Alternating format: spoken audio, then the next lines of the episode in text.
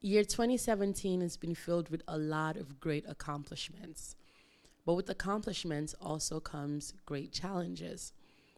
But we have some highlights for this 2017 year.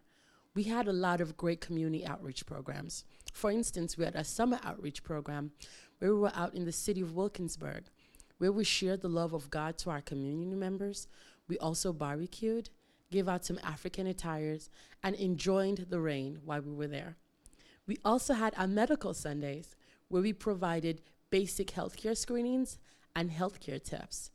For our Thanksgiving outreach, we gave out over 200 turkeys.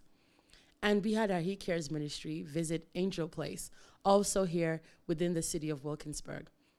As the body of Christ, we realized that in order for us to show love to our neighbors, it wasn't just by lip service, but it was for us being involved and being immersed in our community.